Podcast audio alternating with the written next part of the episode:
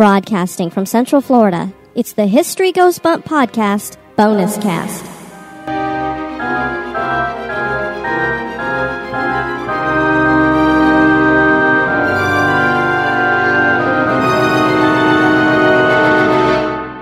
Hello, you spectacular people. Welcome to this third bonus cast of the History Goes Bump podcast. I am your host, Diane.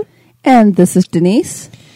And today we're going to, u- usually when we have a bonus cast, it means we're doing something that's a little different than the regular show. So that's what we're doing today. We're going to be talking about ghosts and the Bible. We're going to be unedited, unscripted. Anything could happen, folks. So hold on to your britches. Also, just a couple of pointers here. This may not be for everyone.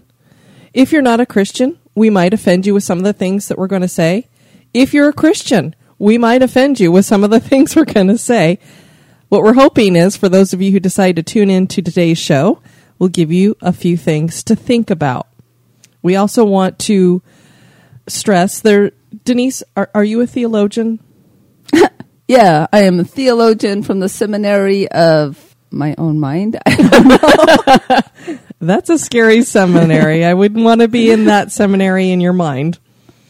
No, we're not theologians, so obviously we're not experts on this. And we obviously don't have all the answers. For those of you who've been listening to the podcast, you know we end the podcast with that's for you to decide. So we leave a lot of stuff up to you to decide because there's a lot of things out there we don't understand and a lot of things that science doesn't explain. One thing we want to apologize right off the get go here is we both seem to have caught the creeping crud. We participated in the Disney Princess half marathon this weekend. It was a huge life goal for both of us. Most we've ever, most miles we've ever done. That's 13.1 miles. And, uh, I think it kicked us in the butt a little bit. So we've picked up a little bit of a bug. So we're both going to have, uh, those deep, sexy, cold voices. yeah, we're sounding sexy, all right. but I do have to say, we picked up some pretty bling this weekend as well. yes, we did. We, It's all, It's about, all about the the bling. and it helps our health too, I guess. Oh, yeah, because I feel really healthy right now. Yay. All right. So, um, how did I want to go ahead and start this? I think the first thing we want to do is, and this is what's going to make some of the Christians angry. Probably we should tell people kind of where we're coming from to begin with, you and I. Um, Denise and I both, if we're asked if we're Christians, we say yes. But generally speaking, we don't identify ourselves as Christians because unfortunately the term Christian has a lot of negative connotation with it. You have visions of Westboro Baptist, the religious right, or Joel Osteen up there with his big flashy smile and millions and millions and millions of dollars as he keeps telling people to send millions and millions and millions more in. So Christian seems to have gotten a bit of a negative connotation. So we like to say that we're followers of Jesus Christ.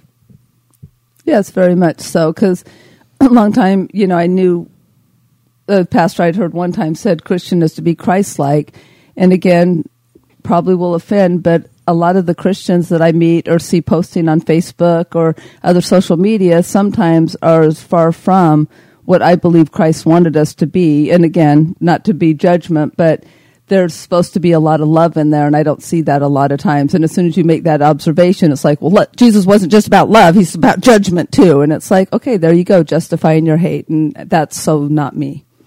Yeah, and we also, that being said, we're not churchgoers. And there's a couple of reasons why. Obviously, anybody who's been listening to the show for any amount of time knows that uh, we're gay. So we're not real welcome at church. And thankfully, that's uh, one of the reasons why we identify more with Jesus Christ than we do with Christians. Because um, if you identify with Him and keep the focus on Him, other people won't push you away from Him, which is, I think, what the church tends to do with a lot of people. It's amazing as you listen to people who are in the paranormal field how many of them started off in Christian homes and have totally strayed from the path. And that's one of the reasons why. The other reason is there's not a whole lot of answers when you go into church. A lot of the church stuff you're going to hear, especially, I mean, these mega churches are popping up everywhere. We got that, what, that real life one that's down the road? They just bought a whole bunch more acreage out there. And they're building a theater and they've got the another huge sanctuary and well, when we first moved here, we saw their billboard and it had a guy with dreadlocks and tattoos and a mixed race couple and some other people who look like, you know, just wearing their regular clothes and everybody was welcome. It's all about real life. Well, when I emailed them and said, "Well, you guys are about real life, so are me and my uh, wife welcome at your church?" and of course we weren't. so I went, "Okay, real life according to your terms." Gotcha.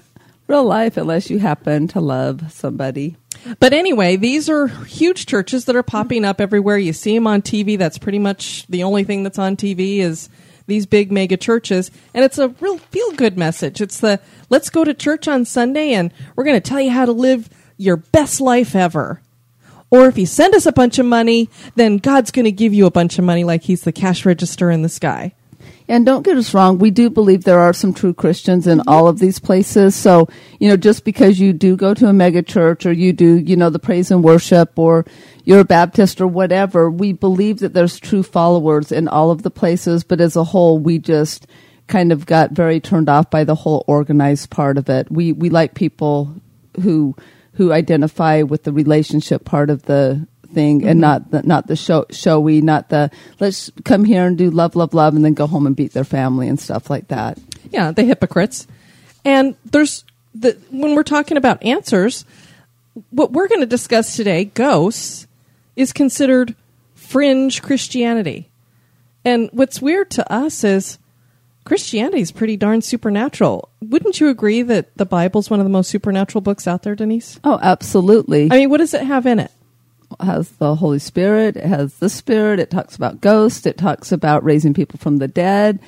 You've got angels demons. and demons and fallen angels and UFO looking type things.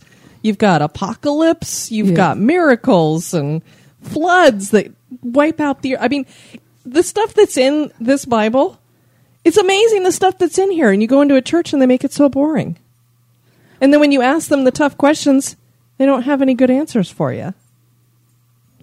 So we want to present some of the stuff that, you know, again, this is just us off the top of our heads.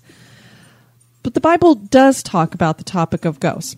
Now, what I want to first do is one of the things that is going to happen, generally speaking, unless you're in a church that gets into thinking a, a, a little bit more along the lines of, uh, you know, occasionally you'll have a, a church where they will talk about some of the more fringe type stuff, where they'll get into talking about angels or paranormal type stuff or UFOs or Nephilim. A lot of you probably have heard of Nephilim before. A lot of churches don't want to touch on that topic, but you know, a lot of fringe type churches will do that kind of thing.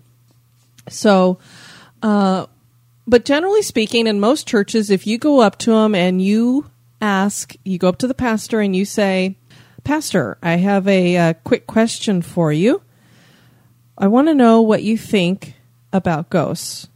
Generally speaking, you're going to get two answers. And what do you think those two answers are going to be, Denise? Well, definitely one is that all ghosts are demonic. Hmm. Yeah. So one of them is going to be that all ghosts are demon, and the other one is well, we really don't want to talk about that kind of no, thing. They don't really exist. There's no such thing as ghosts. Okay, and so and that that was one of the things that um, we started looking at is because too many people have had experiences, and not all of them have been negative experiences, and so I don't know. I tend to go along the lines of maybe you know people will shoot me down for this, but I go along the lines of um, what what just makes common sense a lot of times, and the fact that so many people have had experiences, all of them are not negative, and um, and there's been things that have really helped other people. So it's like, well, what are these things? And so you know, if you've listened to our show, that we're still kind of, you know, skeptics when it comes to what are ghosts. We definitely believe there's something there, but we don't know what it is. And we think that anybody who definitively says this is exactly what it is, it's like, well, no, um, there's not enough proof of any one one theory out there. No, for us, it could fall along many lines. We know there's several dimensions. Looking at our computer screen, we've got two dimensions here. Looking around our desk at these things, this is three dimensional. And then anything that's tactile or your senses, your smell, uh, sight, hearing, that's four dimensional. And then we know there has to be other dimensions because there's these spiritual beings that we can't usually see. Occasionally we can see them, but most of the time we can't, which is probably a good thing because I don't think I'd want to walk around seeing angels and demons all the time. No, and anybody who wants a great visual of that, and I don't know if he wants to be mentioned in our show, but I'm going to mention him. There's an author called Frank Peretti, Mm-hmm. and he wrote a book called This Present Darkness, and that is an amazing book about looking between the two dimensions. And so I, it just really struck me when I read that book because he talks about the spiritual stuff that's going on at the same time the physical stuff is going on and it's really neat to get these visions where there's like angels fighting demons trying to protect people and doing different things so it's a great book if you ever want it's a fiction it's not it's not nonfiction no yeah it is It's fiction. yeah it's fiction not nonfiction but it is a great great book just kind of to talking about what diane was just mentioning with those other dimensions Yeah, so we're looking at interdimensional beings. There's also this thing I mentioned on the show. I believe time travel is possible. So we don't know. Are we seeing glimpses of things that are happening in a different dimension? Glimpses of things that are happening in a different time? I believe there's uh, not only demons and angels, but like you said, a lot of these experiences that people have, there's a lot of them that are negative, but then there's other ones that are positive. And I am not going to sit here and believe that if someone I love has passed away and pops back on, into my life just to either say hi and encourage me or to say goodbye before they leave this plane, that that's some demon who is trying to deceive me. Because here's the thing are they successful? I've had several paranormal experiences in my life that I can't explain. Did it make me turn my back on God? No.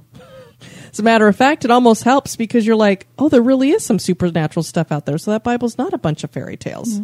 Well, I remember pretty distinctly when my cousin passed away.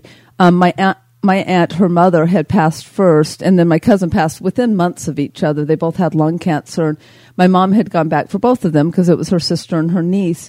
And I remember my m- mother telling me that um, that at when her niece was getting ready to pass to to to leave this earth, that she'd said, "It's okay, Mama's here now for me." And the doctor had told my mom, "Don't think that's a hallucination. That happens all the time."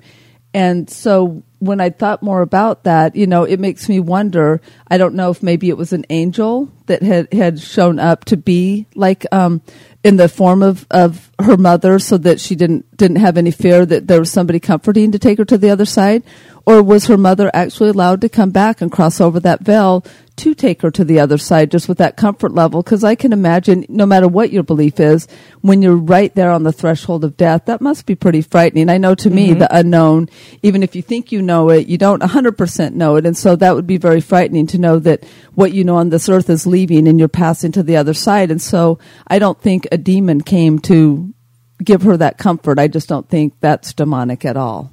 Well, and to give people an example of what you're generally going to get when you go into a church, over at gotquestions.org, this is an apologetics website. So a lot of people will go here for answers on stuff.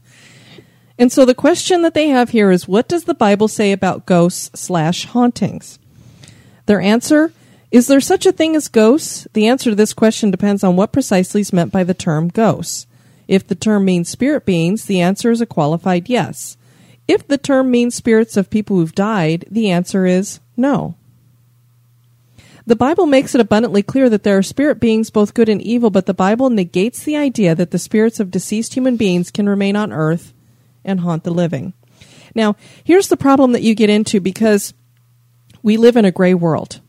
And this answer is a quote unquote black and white answer. And it's definitive. The problem is it's not biblical. And that's why we sometimes have a real problem with Christians or the church when they start bringing out the Bible. They don't actually open it up and read it and then interpret it the way that you're supposed to. A lot of people will say, well, I think the Bible says that, but they don't really know. Or they've heard it somewhere. Sure. Somebody said the Bible said that, so they just believe it without doing any research themselves. Absolutely, because here's the problem. It says the Bible negates the idea that the spirits of deceased human beings can remain on earth and haunt the living. And yet, here we go to 1 Samuel 28. And here is the story of King Saul and the prophet Samuel. For people who don't know about this story, The prophet Samuel has passed away. He was an advisor to King Saul. King Saul would not make a decision without Samuel because Samuel had his ear to God's voice. And he could, I mean, God spoke to him on a regular basis. There's another supernatural thing right there. So there's some problems that are happening now. And King Saul had decided that he was going to get rid of all the mediums and psychics and uh, necromancers and that kind of thing and either run them out of town or put them to death. So he'd gotten rid of all of these people. Well, all of a sudden, he decides he needs to talk to Samuel. And he knows the only way he's going to be able to talk to Samuel is if he goes to somebody who can talk to the dead.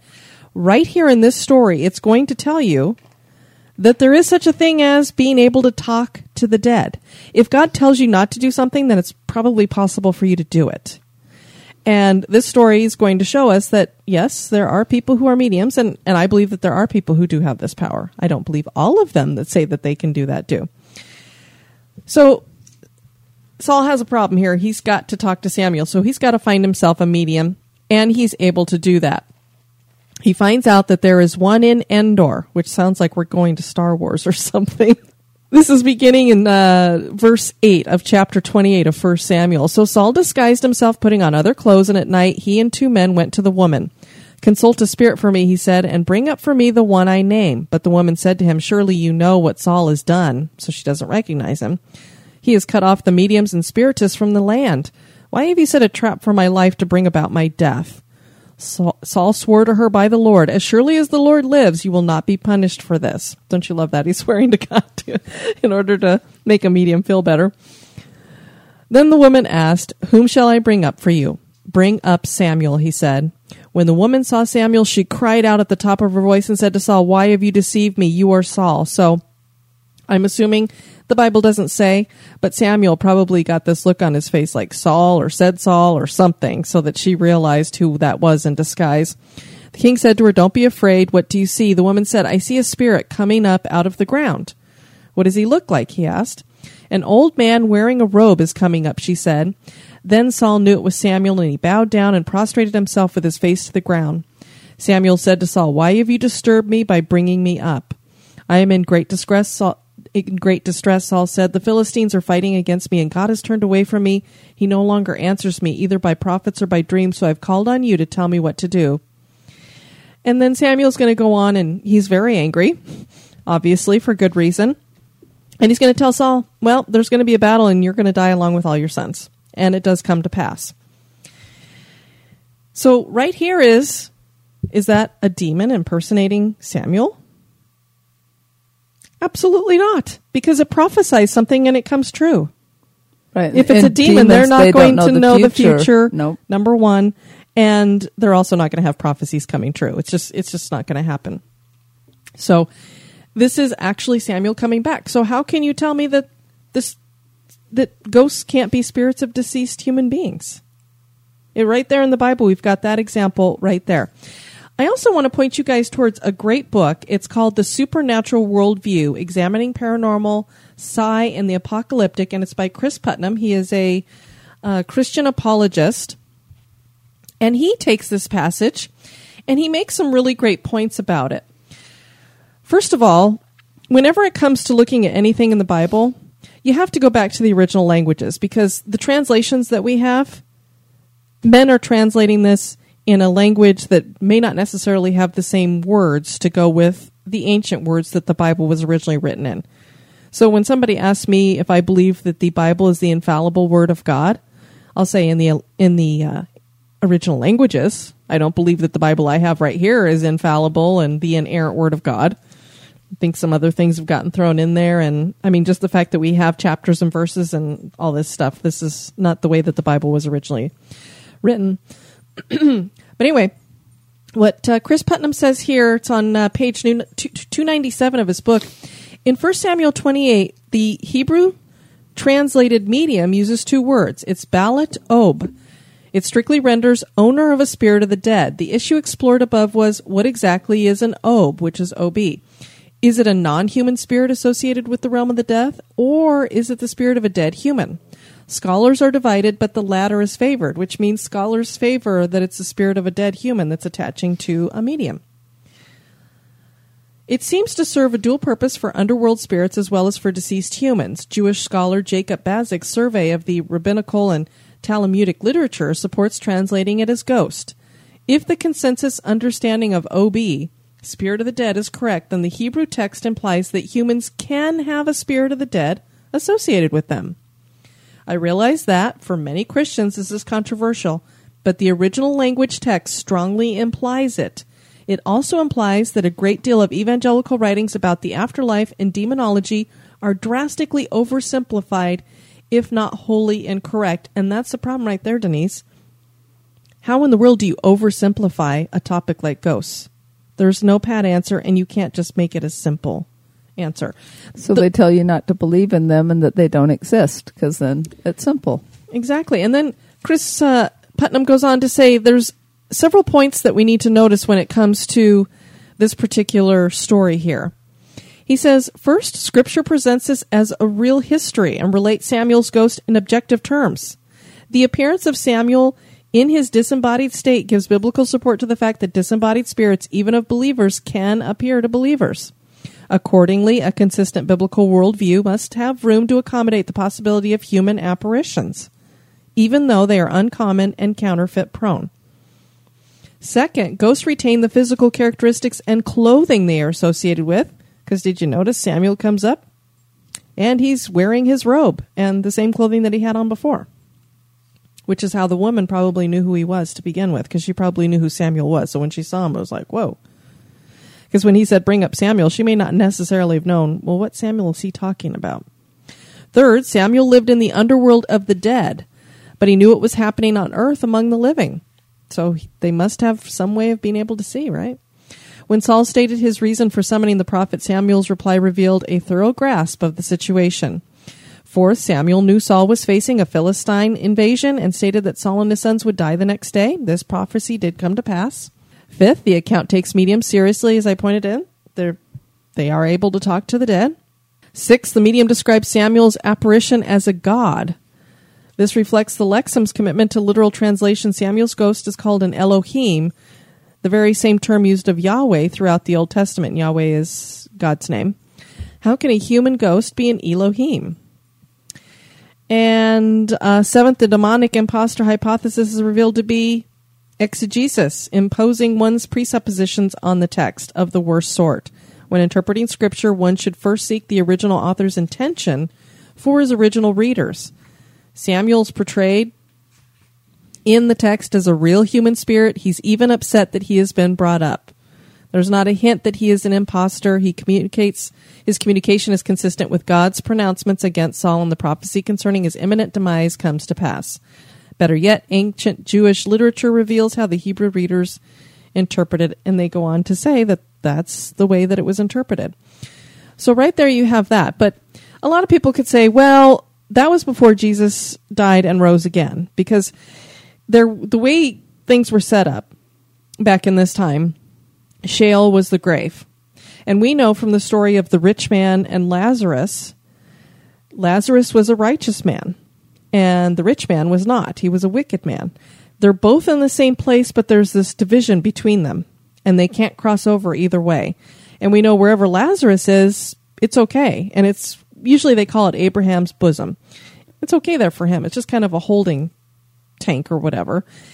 Well, the wicked rich man is in some kind of a hellish existence because he's like dying of thirst and he begs Lazarus just to dip his finger in the water, just to give him a drop of water. He also wants to go back and tell his family, you don't want to come here. When Jesus died and rose again, he went down into the grave, and some people believe that that's when he took the people who were in Abraham's bosom with him. Now, the other people, are we just supposed to assume that they're in hell? Here's the other problem that we have when we look at the Bible is that people tell you, okay, well, you die and you either go to heaven or hell. Except for there's this thing that the Bible talks about in Revelations called the uh, white throne judgment. So if you've already gone to hell, why would you need to go before a white throne judgment? Because you've already been judged and you're where you're going to be, right? So that doesn't make any sense to me either. Now, I know Seventh day Adventists believe, and some people will say this is not true, that Well, it's like soul sleeping. You just go to sleep. Well, you can't be a ghost either if you're soul sleeping. Now, I'll tell you what some of my understanding on this is. Because the Bible does say in Hebrews 9:27 that you die and then comes the judgment for whatever for you. Or there's I can't remember what the other um, verses numbers and everything is. But there's the one present um, absent, from with the, body, present with the Lord. present with the Lord. So, looking at that, it, I can believe that Christians who uh, believe in Jesus Christ as their Savior, that they may immediately go and be with the Father if that's in heaven or where have you. There's this thing about the people who aren't saved. So, what happens to them? Because if they haven't faced their judgment, how can they go to hell permanently? So, I've often wondered, especially because a lot of experiences that people do have of these spirits that seem to stick around are negative, if these aren't people who are waiting here for their judgment because it hasn't happened yet. Because to me, if you're stuck on this planet and people can't really see you, and maybe you're stuck in a place and you're forced to relive whatever over and over again, that seems like hell to me. or at least purgatory. Yeah. So I've often wondered if that's not what's going on, is these people are just kind of here on a holding pattern waiting until the end of time. So that's with the Old Testament. Well, when you go into the New Testament, it gets really interesting when it comes to ghosts because there's a couple of passages there. Do you want to read one of them? Absolutely. All right, I'm going to have Denise read. Uh, this is going to be Matthew 14, and it's verses 25 to 27. Let me just get that up here really quick. During the fourth watch of the night, Jesus went out to them walking on the lake. When the disciples saw him walking on the lake, they were terrified. It's a ghost, they said, and cried out in fear. But Jesus immediately said to them, Take courage, it is I. Don't be afraid. So there's a couple of things that we notice here, Denise. What, what's one of them that just screams out to you about that? Well, that Jesus, I mean, if somebody looked at me, okay, just with Taekwondo, right? If somebody, before I became a master instructor, if they said, Oh, master, and they were, I always corrected that. I said, Oh, thank you, but I'm not a master. So if somebody would have said, Oh, you're a ghost, I would have said, you know, um, those don't exist or whatever, you know. So you always tend to correct something, especially of your followers, that's not correct. And so if if they had said he was a ghost and ghosts didn't exist, there was no such thing, he was he would have said something more along the lines and said, "Don't be afraid, it's I." And why are you saying ghost anyway? Those things don't exist. Or you know, he would have given him a lesson because that's what Jesus did. Absolutely. And I've heard people say, well, the reason why he didn't correct the fact that they used the term ghost is because he knew about their predisposition to some of the customs of that time and the belief in that and the folklore and blah, blah, blah, blah, blah, which is just BS. That's total BS because those are his followers. Those those are his his chosen ones. And so as a teacher, because I've always been kind of a natural teacher my my whole life, when you have those people close to you, anything that's infallible or that's wrong about the lessons you've been teaching them, you correct that. Well, and here's the thing going with your Taekwondo analogy, as an instructor, if I was to come to you and say, Denise, I want to go out and, uh, you know, do some teaching. Uh, but, you know, I learned some of this jujitsu and I want to use some of that stuff too. Now, so the people understand that the form of Taekwondo that we do is um, Traditional. very traditional. It's not the Olympic Taekwondo that you see. And so you're not supposed to incorporate other martial arts into it. We're not mixed martial artists. No. We're, you know, we we don't believe you can master an, a bunch of arts all at once. You should master one. know, be a master of one instead of Exactly. you know So if I was to say that to Denise, she'd be like, she wouldn't say, well, it's okay because you have jujitsu in you from before. You can go out and teach that also. I mean, the disciples aren't just people that Jesus is teaching. He's going to have them go out and be teachers when he's gone. So he wants to make sure that everything that they're learning and that they're carrying forward is right. So it's ludicrous, and this is why I have problems with people who just give pat answers that make no common sense. That would make no sense to me as an instructor or a teacher to say, well, you can hold on to some of your old traditional stuff.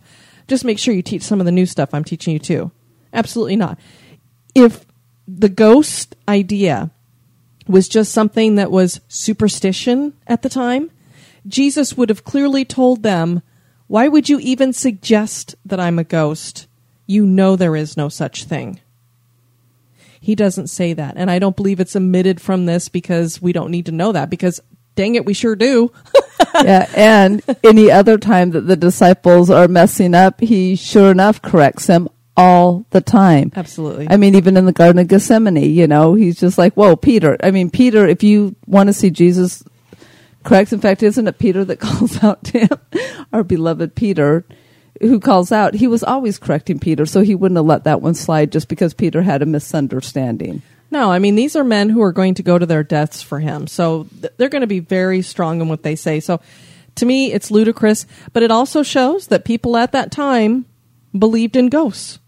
If they would even put that out there, there had to have been a belief in ghosts. And why would there be a belief in ghosts? Because people are seeing them.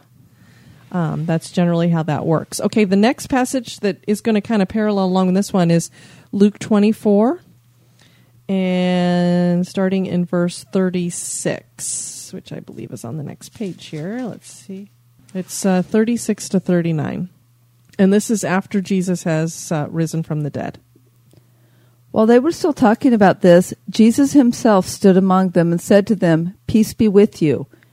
They were startled and frightened, thinking they saw a ghost. He said to them, Why are you troubled? And why do, you, why do doubts rise in your minds? Look at my hands and my feet. It is I myself. Touch me and see. A ghost does not have flesh and bones, as you see I have. So the thing, again, very clear here. He doesn't say there is no such thing as ghosts, you idiots. What he points out is not only does he say, basically, there is such a thing as ghosts because ghosts don't have flesh and blood. I mean, right there, he's saying there is such a thing as ghosts. And here's what they don't have they don't have flesh and blood, but touch me. I am flesh and blood right now. I am not a ghost. I have risen bodily, which is very important if you're a Christian for that to have happened. How, that's clear as day. You have gotquestions.org telling us there's nothing in the Bible that would ever show that there's any possibility for a human spirit. And Jesus Christ himself seems to be, I can't see it any other way. Well, no, because he's Indicating very that there is such a thing. In that particular passage, he's very clear in trying to differentiate who he is from a ghost, too. You know, so because, and so that's like you said, and so if there was nothing to compare himself to or dif- differentiate himself from, he wouldn't even have to bring it up. You know, again, he would just say, guys, there's no such thing as a ghost. It it is I. But obviously, um, ghosts kind of caused some of the same feelings back then that they do now. Because I know that I, I myself have not had any experiences, but from talking to people, everybody kind of gets the hair on the back of their neck to stand Mm-hmm. up. So it looks like back in biblical times, the same reactions were happening. So he always made it like, wait, wait, calm down, don't be afraid. It is Mm-hmm. I. On the water, he said that. Here, he said that. It's like, I'm not a ghost, it's me. You know, do not be afraid. So. And if it was entirely about deception, here's the problem people have personal experiences. The one clear one that I like to share with people is the one that I shared with my sister. I've shared it here on the show where we heard the dog walking across the dining area on the linoleum and you heard the click click click and we'd never had a dog. We were in a brand new house that had been built for us. So it wasn't like it was a previous owner's dog that had passed away or anything. How is that deception? I didn't sit there and think, "Oh my gosh, I can't explain that noise. It sounded like a dog. I'm going to lose my faith." To me, it was just gave me a sense of awe. It was not a negative experience. It was just like, "What the hell was that?" It didn't turn me away. But the problem is when you don't give people answers, they will go find the answers where they can find them. And unfortunately, when it comes to this kind of stuff, and when the church doesn't give people the proper answers or simply tell them, I don't know, it's okay to say that too. I don't negate it, but I don't know either. But to treat people like they're idiots or stupid or this black and white, then people are going to say, well, you know, that new age group over there. Or, hey, Wicca, pagans, they all believe in a spirit world. So I'm going to go find out what their answers are to this. And that's what drives people away is when you don't have an answer for them. It's not that the actual experience has done that. And I do hear stories of people who have some kind of a experience and it does cause them to turn another way, but I it's not because I hear them say, "Well, it made me not believe that there was such a thing as God or Jesus." Because if you have a spiritual experience, that pretty much is going to tell you there's stuff out there that we don't know, that we don't see. So there there probably is a creator or a higher power or whatever you want to call that. I think those were pretty much the the verses that we wanted to get into. Again, uh, Cris Putnam's book is really great. I had a page here that I wanted to also point out. It's page 335 in this book. Denise, what were you raised as when you were, were a kid? You mean just in general or specific what denomination? denomination? Yeah. I was raised Presbyterian. Okay. I was raised as a Lutheran and Missouri Synod Lutheran to be specific, which I always say it's one step down from Catholicism. It's very um, formal. You don't clap your hands in church and You definitely, if you're the pastor, do not tell the congregation, he is risen, stand up. And they all looked at him like he'd grown a second head. I was laughing as he tried to turn the Lutheran congregation into Southern Baptist. yeah. So when you have, and the reason why I'm I'm saying that is when you have a Lutheran pastor, uh, he's going to be a little bit, uh, a lot conservative. So probably when it gets into paranormal and stuff, he's not really going to be thinking much of that.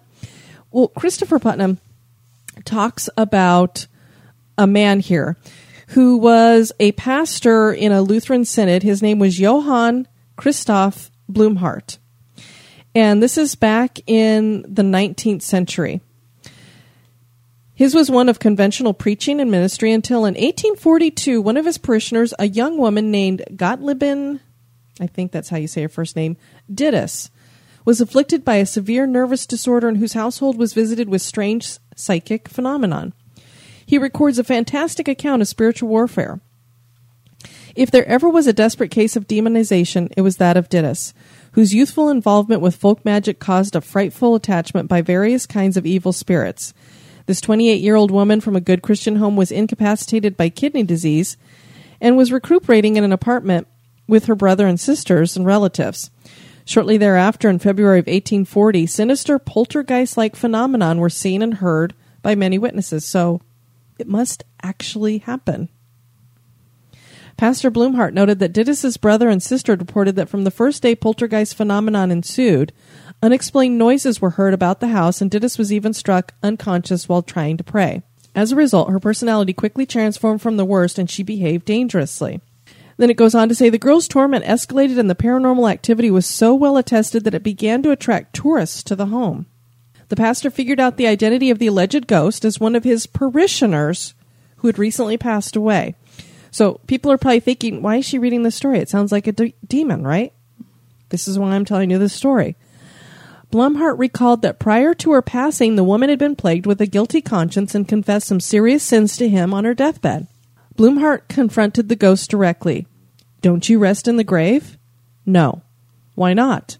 This is the reward for my deeds. Didn't you confess all of your sins to me? No. I murdered two children and buried them in the field. Don't you know of any help now? Can't you pray? I cannot pray. Don't you know Jesus who forgives sins? I can't stand to hear that name. Are you alone? No. Who is with you? The voice answered with hesitation, then with a rush, the worst of all.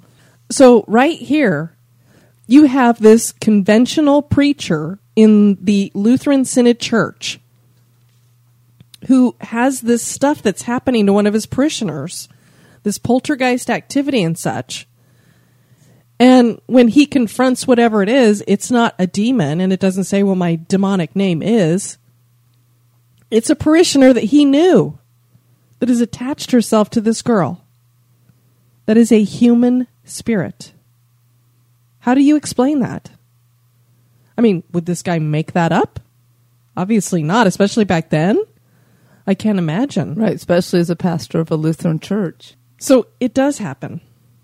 And unfortunately, this is why I wish the church would deal more with this stuff. It's good to tell people how to live your best life ever. And, you know, people sometimes need that kind of encouragement and such. But these are the kind of answers we need too, especially in a world that the paranormal has become so popular. I mean, there's tons of shows on UFOs. You know, you go to a pastor and ask him about UFOs, and he's not going to have answers for that. But you and I know we, uh, Denise and I used to host a show called Twilight Hour a couple of years ago. And we had L.A. Marzulli on there. And some listeners, if you guys listen to Coast to Coast, you've probably heard L.A. Marzulli on there. He's on there quite a bit. And he gives great answers to what UFOs could possibly be. He doesn't sit there and say UFOs aren't real. Mm-hmm. There are no such things as aliens. When you hear all these abduction experiences, something is happening. What is it? Well, unfortunately, that seems to be one of the fallacies or faults, definitely of of the churches and organized religion, is when people are going through struggles or having experiences that they can't explain or things that they don't know. It's always those pat answers, and if you can't get rid of it, then somehow you're not being spiritual enough, and so it really causes people to go into these tailspins because they're not getting the answers, and then since the things are staying attached, whether it be paranormal or whether it be different different just life struggles, whether it be depression, addiction, eating disorders, all that, and they damage the people so much psychologically that they leave sometimes very wounded um, from from that. And so, it would be very nice if churches learned how to answer the questions and also to love the people instead of they say they're loving it, but it's always this weird love. The other thing that a lot of people run into is fear. And the last thing you want to have is when you go to your pastor and say, My house has something in it and it needs a cleansing, is to have him look at you fearfully and not do anything about it. Now, I'm going to tell you right now, you don't need a pastor. And I know the Catholic Church says that uh, per- priests have to be exorcists in order to do this. Anyone can do this to cleanse a home or to protect yourself from evil spirits or what have you. It's in the name of Jesus Christ. And that's how you drive things out. As a matter of fact, we were even interviewing a woman on that Twilight Hour who hosted a UFO show. And she's just, you know, regular person on the street, not I wasn't talking to a Christian or anything. And I I said, "You know, I just want to ask you a quick question. You hear all these people telling you these abduction stories. Have any of them ever told you that they've tried to use the name of Jesus Christ to stop an abduction from happening?" And she said, Well, you know, yes. Actually, I've heard several of those stories. And so I'm like, wow, look at that right there. This is just, you know, some person who's not, you know, doesn't have a bias or a beef or whatever. You don't need to have sage. You don't need to have uh, Baggins come to your house and cleanse your place or whatever. You could do it yourself, and that's how you protect yourself. In Jesus Christ's name. So if you ask a pastor for help and he gives you a, you know, looks at you cross-eyed and starts shaking in his knees, you don't need that person anyway. Is there anything else you wanted to add? No, I think it's it's always fun to explore some of the unanswered questions of the Bible. So I always enjoy that. So thank you. Well, you know, for me, that's I mean, that's the stuff that excites me. We've heard a lot of the stories over and over and over again, and it just gets boring after a while.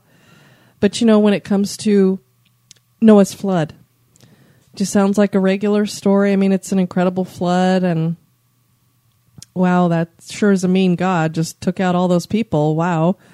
And you just move along. You know, it's a cute little ark with little animals sticking out of it. But when you really dig in there and you read Genesis 6 and you find out that the fallen angels had sex with human women and had these babies, that became these Nephilim giants and that they were all over the land and that maybe that's why God decided he had to destroy everything? Sure changes your perspective on the Bible and how exciting that story becomes all of a sudden, doesn't it? Yeah, definitely. And and that was um, just when when I know when you started looking at all the fringe kind of Christianity, it actually helped me make more sense of the God, especially the God of the Old Testament, mm-hmm. because when you're looking at maybe a DNA um, well, he seems like, like such a, a, a horrible, angry, I'm going to destroy you kind of God. That's why it looks like, oh, the Old Testament God is one way and the New Testament God's the other way. Well, if you're trying to keep the gene pool pure and it keeps getting mucked up because these fallen angels are screwing around with the DNA and everything, That's why you're having to wipe out whole people, animals and children included. It's not because he's some genocidal, horrible god up there. He's trying to keep the human population pure and not have that corruption in there. Which, the way that I look at these extra spirit beings, you have angels, and then you have the ones that turned away and went with Satan that are fallen angels. So a lot of people are like, well, fallen angels are demons. I don't think so. I don't believe that fallen angels become demons. They're still angels. They're just fallen. So where do demons come from? Well, that's where I think the Nephilim come in there as well because here all of them are destroyed in the flood. Well, what are these creatures? They're half angel and half human. Do they have a soul? Do they have a spirit? Is it something that can go to be with God? Maybe that's what these demons are. These are the souls of the Nephilim, and that's why they want to go into human bodies because that's what they're used to being in. They want to be in a human body or something that's living. Just some more food for thought there. We go down another rabbit hole. I know. Get back out of that hole. All right. Well, we want to thank you guys for joining us for this uh, third bonus cast. We uh, hope you enjoyed it. We might have pissed some people off, but hopefully we gave you a little something to think about. And remember, we always try to practice the spirit of mutual concession. So if we made you mad, you know, we can agree to disagree. and we're That's certainly okay. not forcing anyone to believe Oh, the way that we do. No, I not absolutely not. We're just welcome to we're just having fun want to. asking those questions because we we like to ask the questions and to figure things out. Like that's why we do the whole show and go on the ghost tours. It's like, what are they? What do you think they are? What what is this? What could this be? And Hmm. so it's just you know we don't have the answers yet, and that's why we keep searching. And while we're doing it, we tell you all about the experiences we find in our having. So, I've been your host, Diane. and this is Denise. Y'all take care now. Bye bye.